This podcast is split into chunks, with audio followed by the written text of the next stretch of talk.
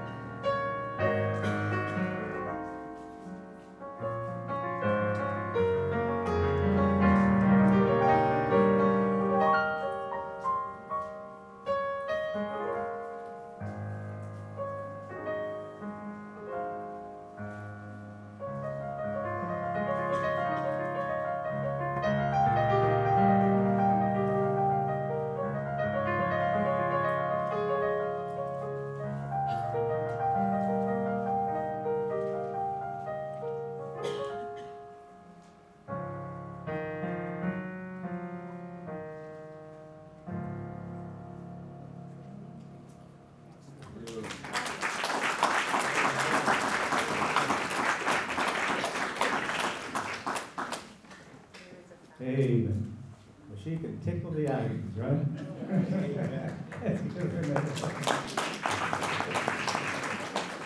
Amen. That's a beautiful hymn, if uh, you may be familiar with that one. Um, there is a fountain filled with blood that flows from Emmanuel's Amen. And sinners plunge beneath that blood, lose all their guilty stains. But I'd like you to turn in your Bibles this morning to the Gospel of Matthew, chapter 19.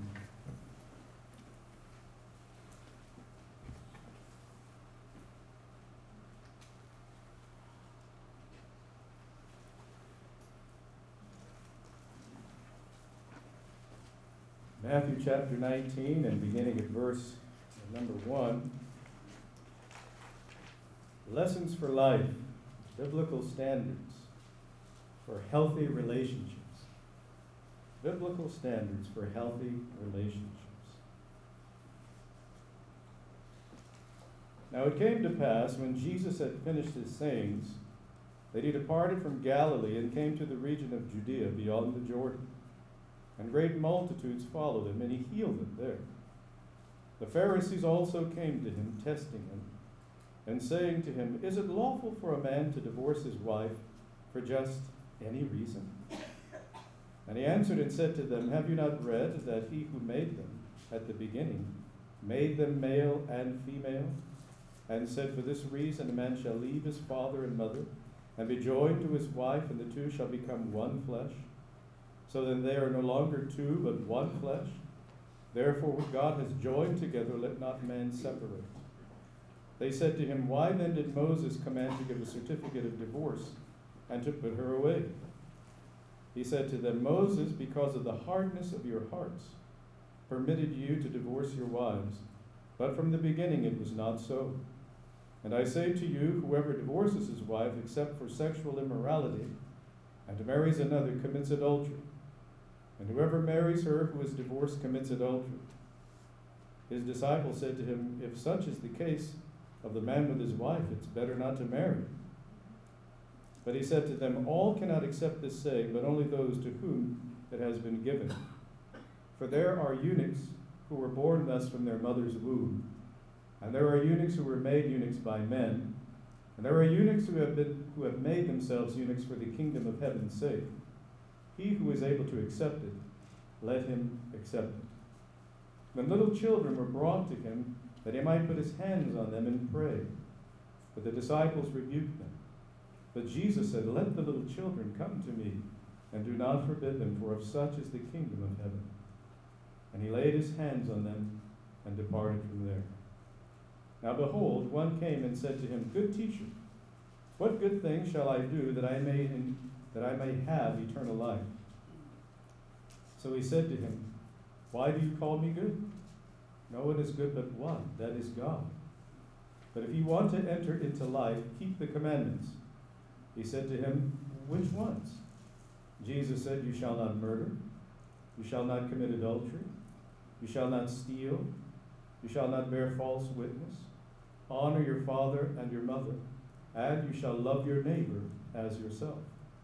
The young man said to him, All these I have kept from my youth. What do I still lack? Jesus said to him, If you want to be perfect, go sell what you have and give to the poor, you will have treasure in heaven. Come, follow me.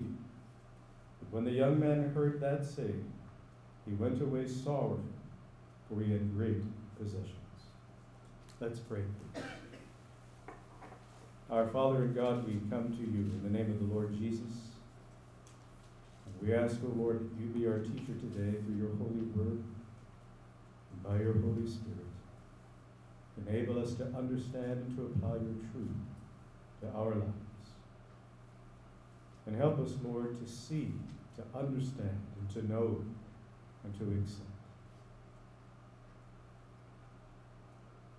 The biblical standards for relations, for relationships. There is so much confusion that is being perpetuated and peddled, not only in our own country but around the world. Those who seek to undermine the church in the hold of Satan who seeks to destroy your work. And we know, Lord, that he cannot. That ultimately, the victory has already been won at the cross, at the resurrection. But yet we still live here, Lord, awaiting your return.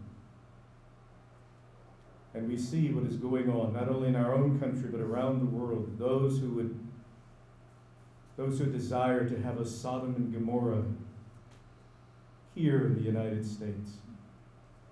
We pray, Father, deliver our nation. And we thank you for this revival that is breaking, breaking out across the college campuses now, Christian schools where believers of all different denominations are gathering together to worship you, to pray, and to praise you, and to thank you for your love, and to call upon your name. We pray for that to happen across our country and around the world. Now, Lord, as we study your word, we pray, speak to our hearts by your Holy Spirit in Jesus' name, and to your honor and glory. Amen. Amen. So, as we look at our first point here in this passage, the true origin of the family is declared. So, Jesus, he's uh, traveling along with his disciples, and of course, as it was, uh, the multitudes of people uh, follow him, and he interacts with them, and those that need healing, Jesus heals. And uh, very different from what you see on TV, you know. It was in the natural course of his life that he interacted with people and met their need as those needs were presented to him. But of course, while he's he's ministering to people and meeting their needs, you have the religious leaders of the day, the Pharisees, who come testing or, in a very real sense, tempting Jesus uh, with a question. Now, before we go any further, at that particular time, there were at least two different uh, rabbinical schools or Jewish schools uh, or positions on marriage and divorce. So you had both the liberal and the conservative. that sound familiar to you? All right. so um, uh, Hillel took the liberal uh, position. I'm quoting this from uh, A.T. Robertson's uh, word pictures in the New Testament. He says Hillel took the liberal and popular view of easy divorce for any passing whim, even the burning of biscuits for breakfast. Okay? That was quite liberal. And then uh, Shammai. Shammai was a, a rabbi at the time, and his position was that only immorality was the reason acceptable for divorce. And so you see, there were two, two extremes. And uh, the, the basis upon which the Pharisees tested Jesus has to do with Deuteronomy chapter 24 and verse 1 most specifically, because in there, in that particular verse, it does say that if the husband finds some basic uncleanness or undesirable aspect, that he could divorce his wife by writing out a paper or letter of divorcement and giving it to her and sending her out. You have to remember that in that day and age, the woman had no rights. The woman could not divorce her husband. Only the husband could divorce the wife. As a matter of fact, he was, he was the ruler of both the wife and the kids. Very, very different set of standards. And that's why it's wrong for people today to judge people who lived 100 or 200 or 300 years ago by today's standard. We have a different standard today. And it is not right to hold people today accountable for something that happened 100 years ago, 200 years ago, 1,000 years ago, etc. As a matter of fact, the Bible also teaches that. And I believe in that same chapter, the Lord says, The Father shall not die for the sins of the Son, nor the Son die for the sins of the Father. Each shall pay for his own sin. That's what the Bible teaches. But that's another subject. And so they come to Jesus and they, they, what they're trying to do is they're trying to entrap him. They want to, to trick him, so to speak, or have um, evidence to be able to allege that he doesn't teach according to the scripture. So what does Jesus say? And, and for us, when people, when people uh, question us, we need to follow Jesus' example. Because what does Jesus do? Jesus goes back to the scripture. He uses the scripture and what does he say? Well, he says right there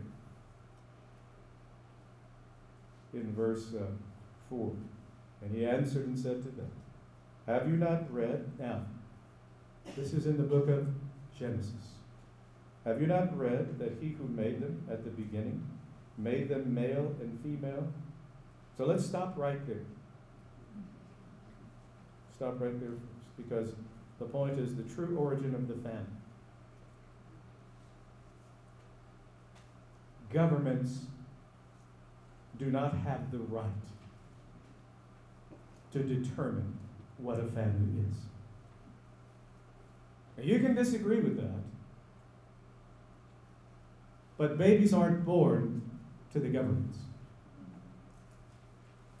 The family's origin, the family was created by God. The man Adam was created, and Adam, which is man, human. And then, of course, out of his side, the woman was created. When God caused this deep sleep to come upon Adam, and he took from his side the bone, flesh of Adam's flesh, bone of his bone, woman, to be his equal. You see, the Bible teaches equality, but not the way that the world teaches equality. Very different. Yes, the male and the female were both created in the image of God. As a matter of fact, let's, let's just go ahead and turn there so you can read it for yourselves. Genesis, right there at the beginning, beginning of the Bible, first chapter, Genesis.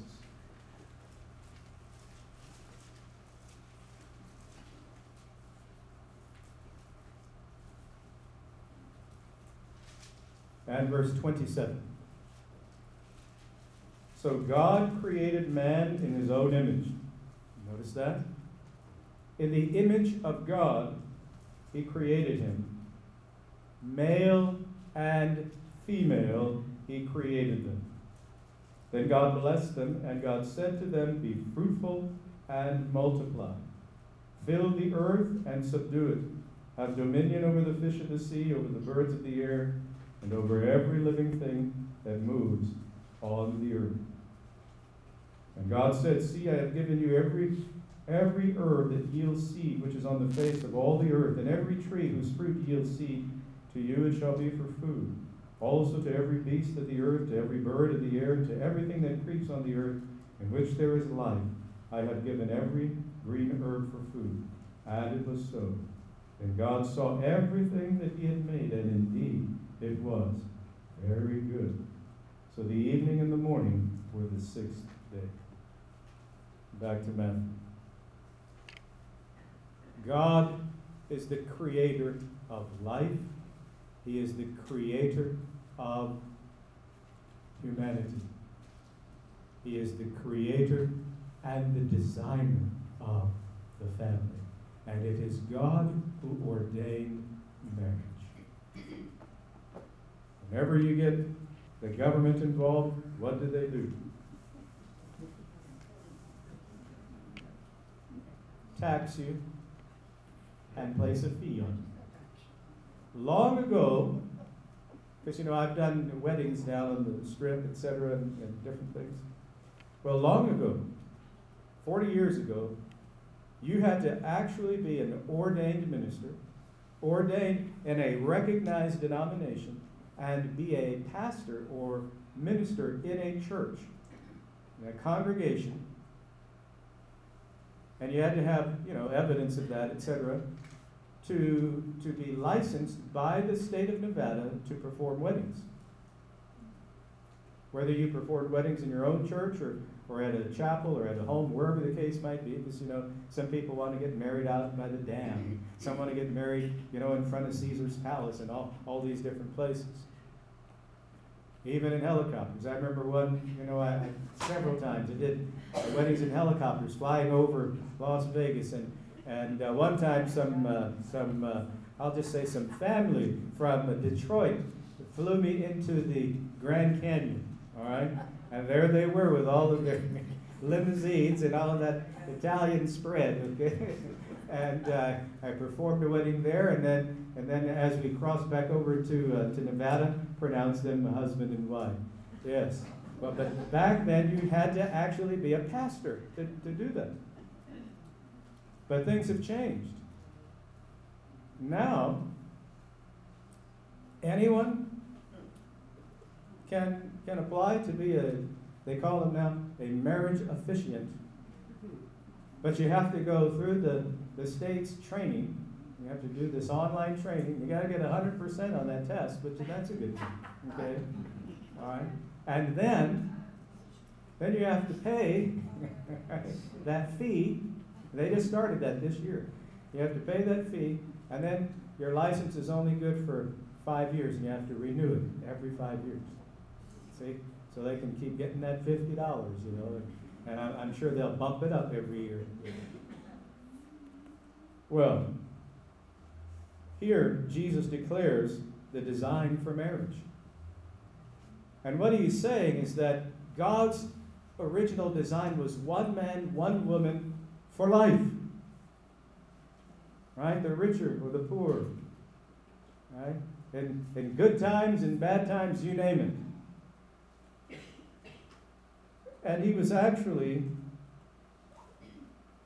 clarifying that God did not intend that a person could divorce his wife for any little cotton picking reason. And even though Moses had given them this, this, this letter or written divorce, it was because of the hardness of their heart. They become so cruel and so harsh in their treatment. Moses basically gave in. But Jesus said that was not the desire of the Father. But he said for immorality. And why? Because that breaks the bond, that, that oneness, the sacredness. You see, marriage is sacred.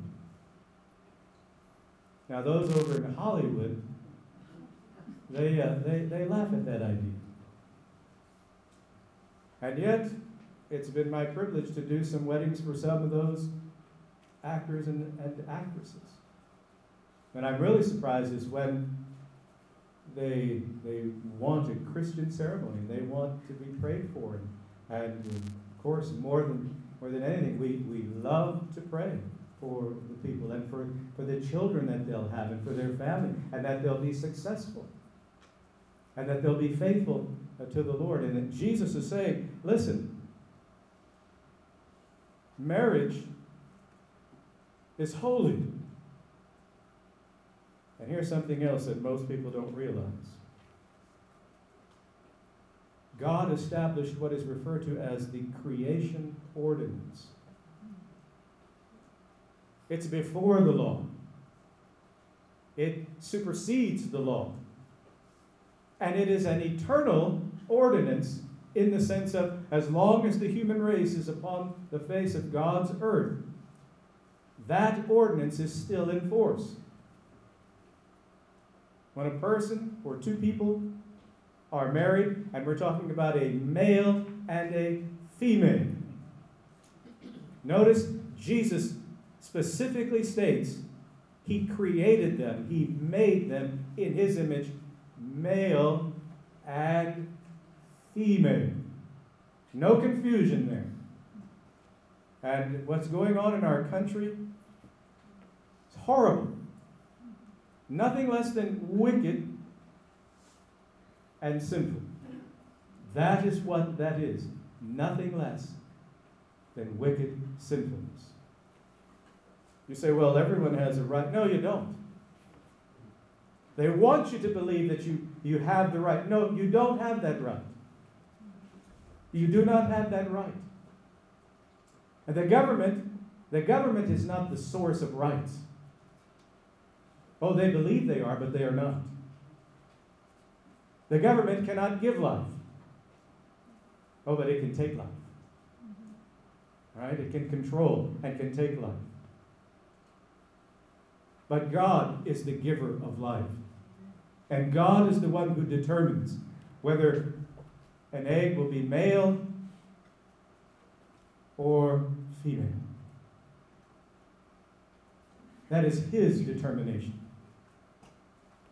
And what is going on today is nothing less than wicked, evil sinfulness.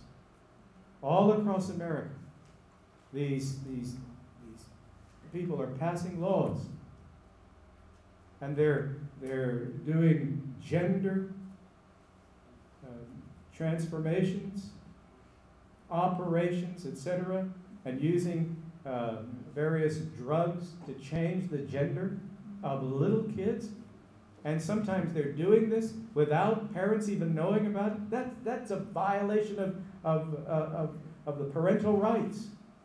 It's wicked, it's evil, it's dishonest, it is sinful, and it will destroy this country. And it will ensure the judgment of God upon this country. And you see it happening already all across the country. And these, these politicians who continue to undermine the law. Well, Jesus says, because of the hardness of your hearts. Then he goes on and he talks about eunuchs. And he says, there are some who are born without the desire for any type of, of interaction with the, with the opposite gender.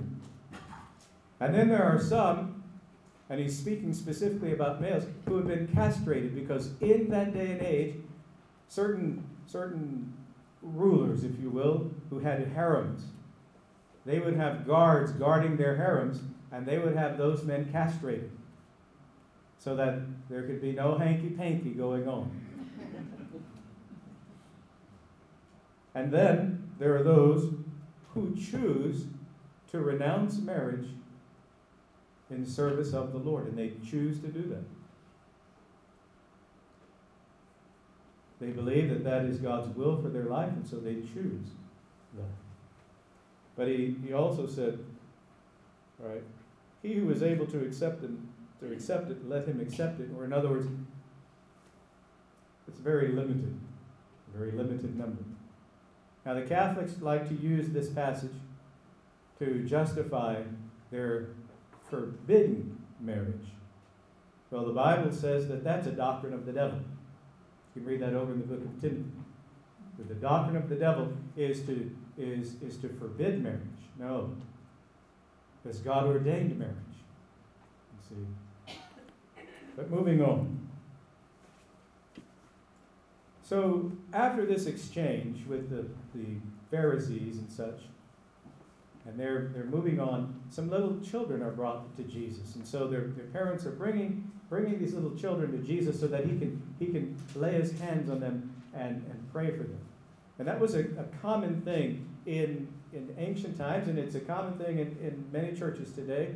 That is the laying on of hands the imparting of, of blessing and, and laying hands on one and praying for God's blessing upon that individual. And so the, the parents are bringing their children to Jesus, and notice the disciples become a little annoyed.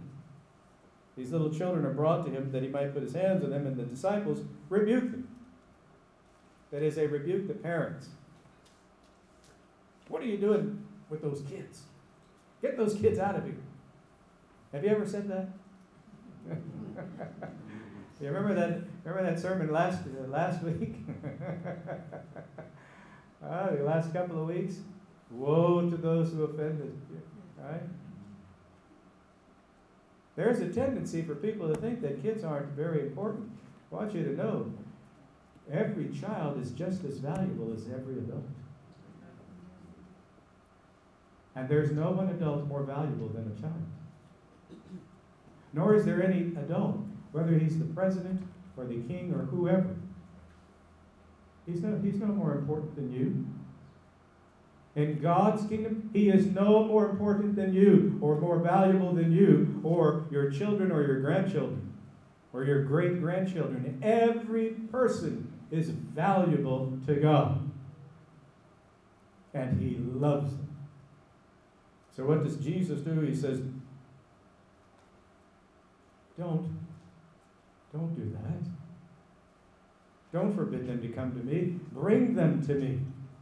For of such is the kingdom of heaven. Or, in other words, as we looked at before, one who is going to enter into heaven must do so with childlike trust and faith in Him, recognizing their dependence. Little children recognize that they're dependent upon their, on, their, on their parents. And we need to recognize that we are dependent upon God for everything, for life. God is the author of life. guess what?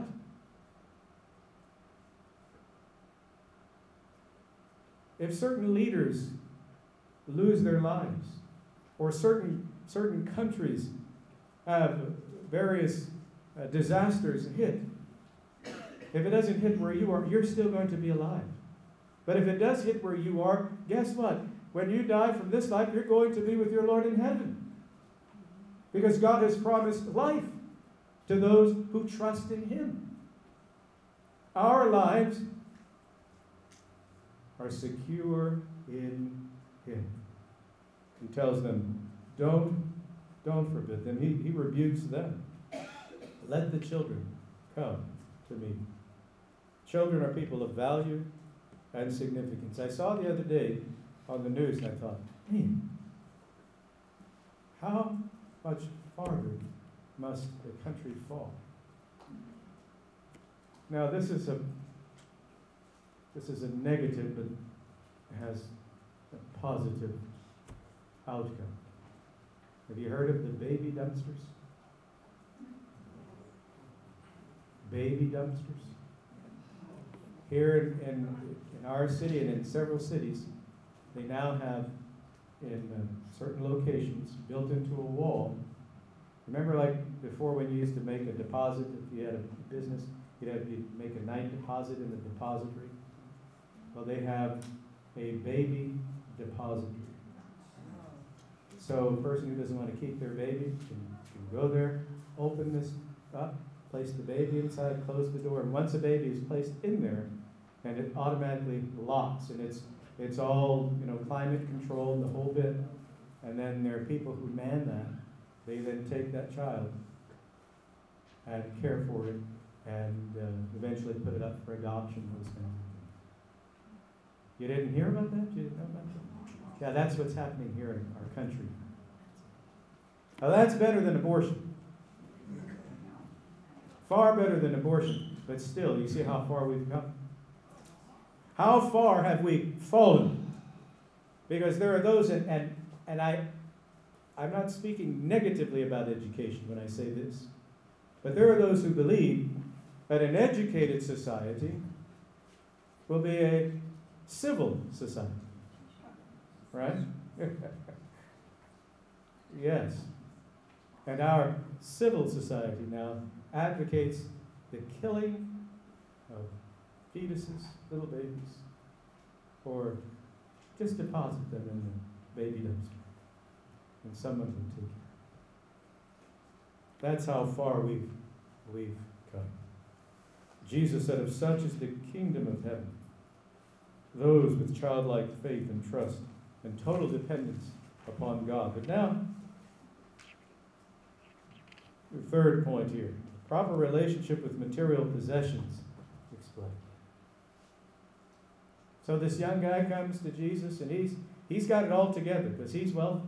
Now, that the, the, the word that's used for young men uh, can actually be anywhere from about 20 to 40. They were considered young. Okay? And over in uh, Luke, he's called the, the rich young ruler. So there, it's a possibility that he, he may have been um, a leader in, uh, in his particular uh, community. But he comes to Jesus and he has a question concerning eternal life. And really, the question that he's asking about is, is the kingdom, the messianic kingdom, because when Jesus uh, answers him, that's uh, how he, he, he answers. So Jesus responds to the young man and he says, Keep the commandments. Keep the commandments. The young man says, um, Well, I have. I've, I've, I've kept all those, you know, since, since I was a kid. And what's interesting is Jesus doesn't enter into a dialogue with him. You know, he doesn't argue with him and say, well, no, you didn't. Notice that? He doesn't do that. He lists from the second tablet, if you will, the, the commandments dealing with our relationships with others, or what we refer to those as, as our horizontal relationships, because we have three relationships, basically. We have a vertical one with God, we have a horizontal relationship with other people and even other things.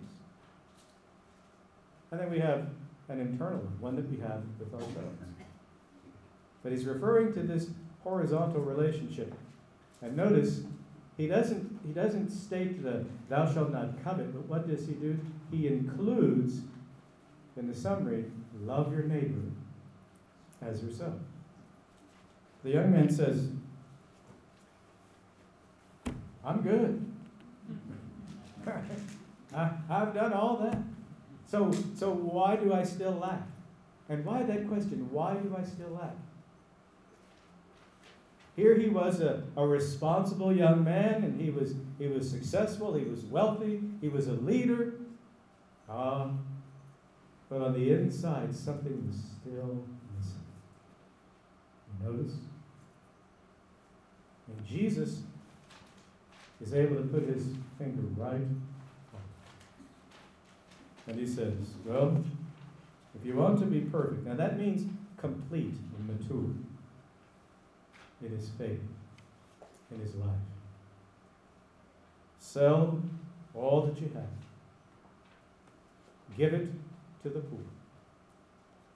Then you'll have treasure in heaven. And then come and follow me. Now, there are some who believe that that's what Jesus expects of everyone. And in a sense, I, we could agree with them. But in practical terms, that's it's not correct. You remember Zacchaeus?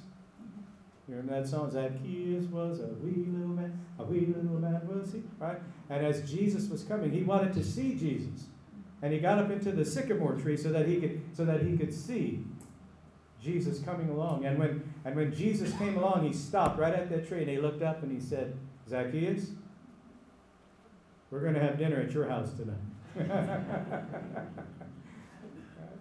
and Zacchaeus was a tax collector. So he was not popular. He was infamous, right? But he repented. What did he do? Did he give back everything? No, he gave back half of what he had. And he restored anything that he defrauded others. You see? Whatever he had defrauded others of, he gave back, he restored it. But he didn't give up everything, you see? So it was different. You've heard that term, different strokes for different folks, etc. Right? God knows each one of us uniquely. And then what about when Jesus taught about the talents? He gave one ten, he gave one five, he gave one one. You see, because the Bible is very different in treating equality. Equality is what God says it is, not what the government says that it is. And you notice, the guy with 10, well, he invested it. He earned 10 more. The guy with five, he invested it and he earned back five more. The guy with one put it in the ground. He was a lazy bum. And what did the Lord say? He said, Take the, the, the one that he has and give it to the one that has 10. Well, the young man, I'm out of time here, asked the question, What do I still lack? Jesus said, Sell, give, Follow me, you'll have treasure in heaven. He's not talking about buying one's salvation. Salvation is by grace through faith. But let's move on to that fourth point, and then we'll, we'll end here and we'll take up this two weeks from, from here and finish this out, because the, the following passage um, relates as well. An unwillingness to yield results in sorrow. An unwillingness to yield to the Lord results in sorrow. It says that he went away. He went away sorrowful. That is grieving. The term that's used in the Greek is, is he went away grieving because he was rather wealthy. You see, his possession, possessions had possessed him. There's a danger. When you look to possessions to provide you with security. Our security is found in the Lord. The price was too great. He worshiped his possessions more than he worshiped God, and therefore he was guilty of breaking the first two commandments. Right? Because his possessions became his God, and they became his idol. You follow? His possessions became his security.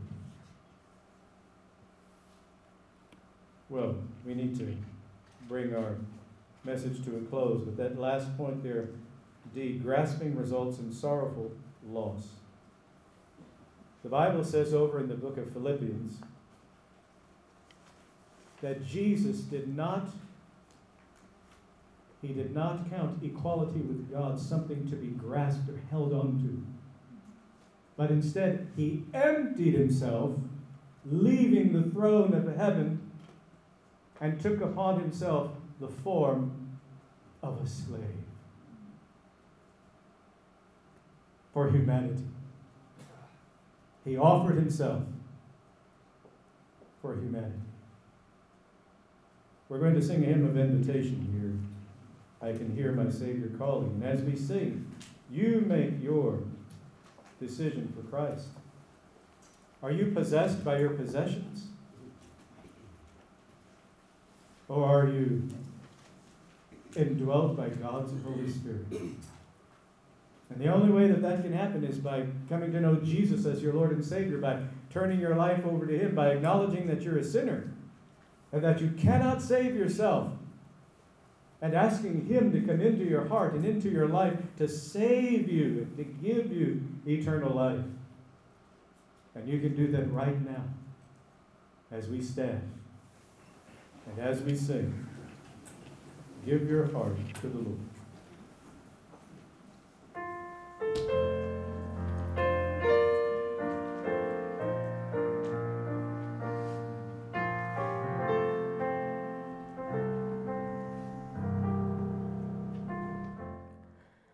Pray that you have been blessed by today's lessons from God's Word.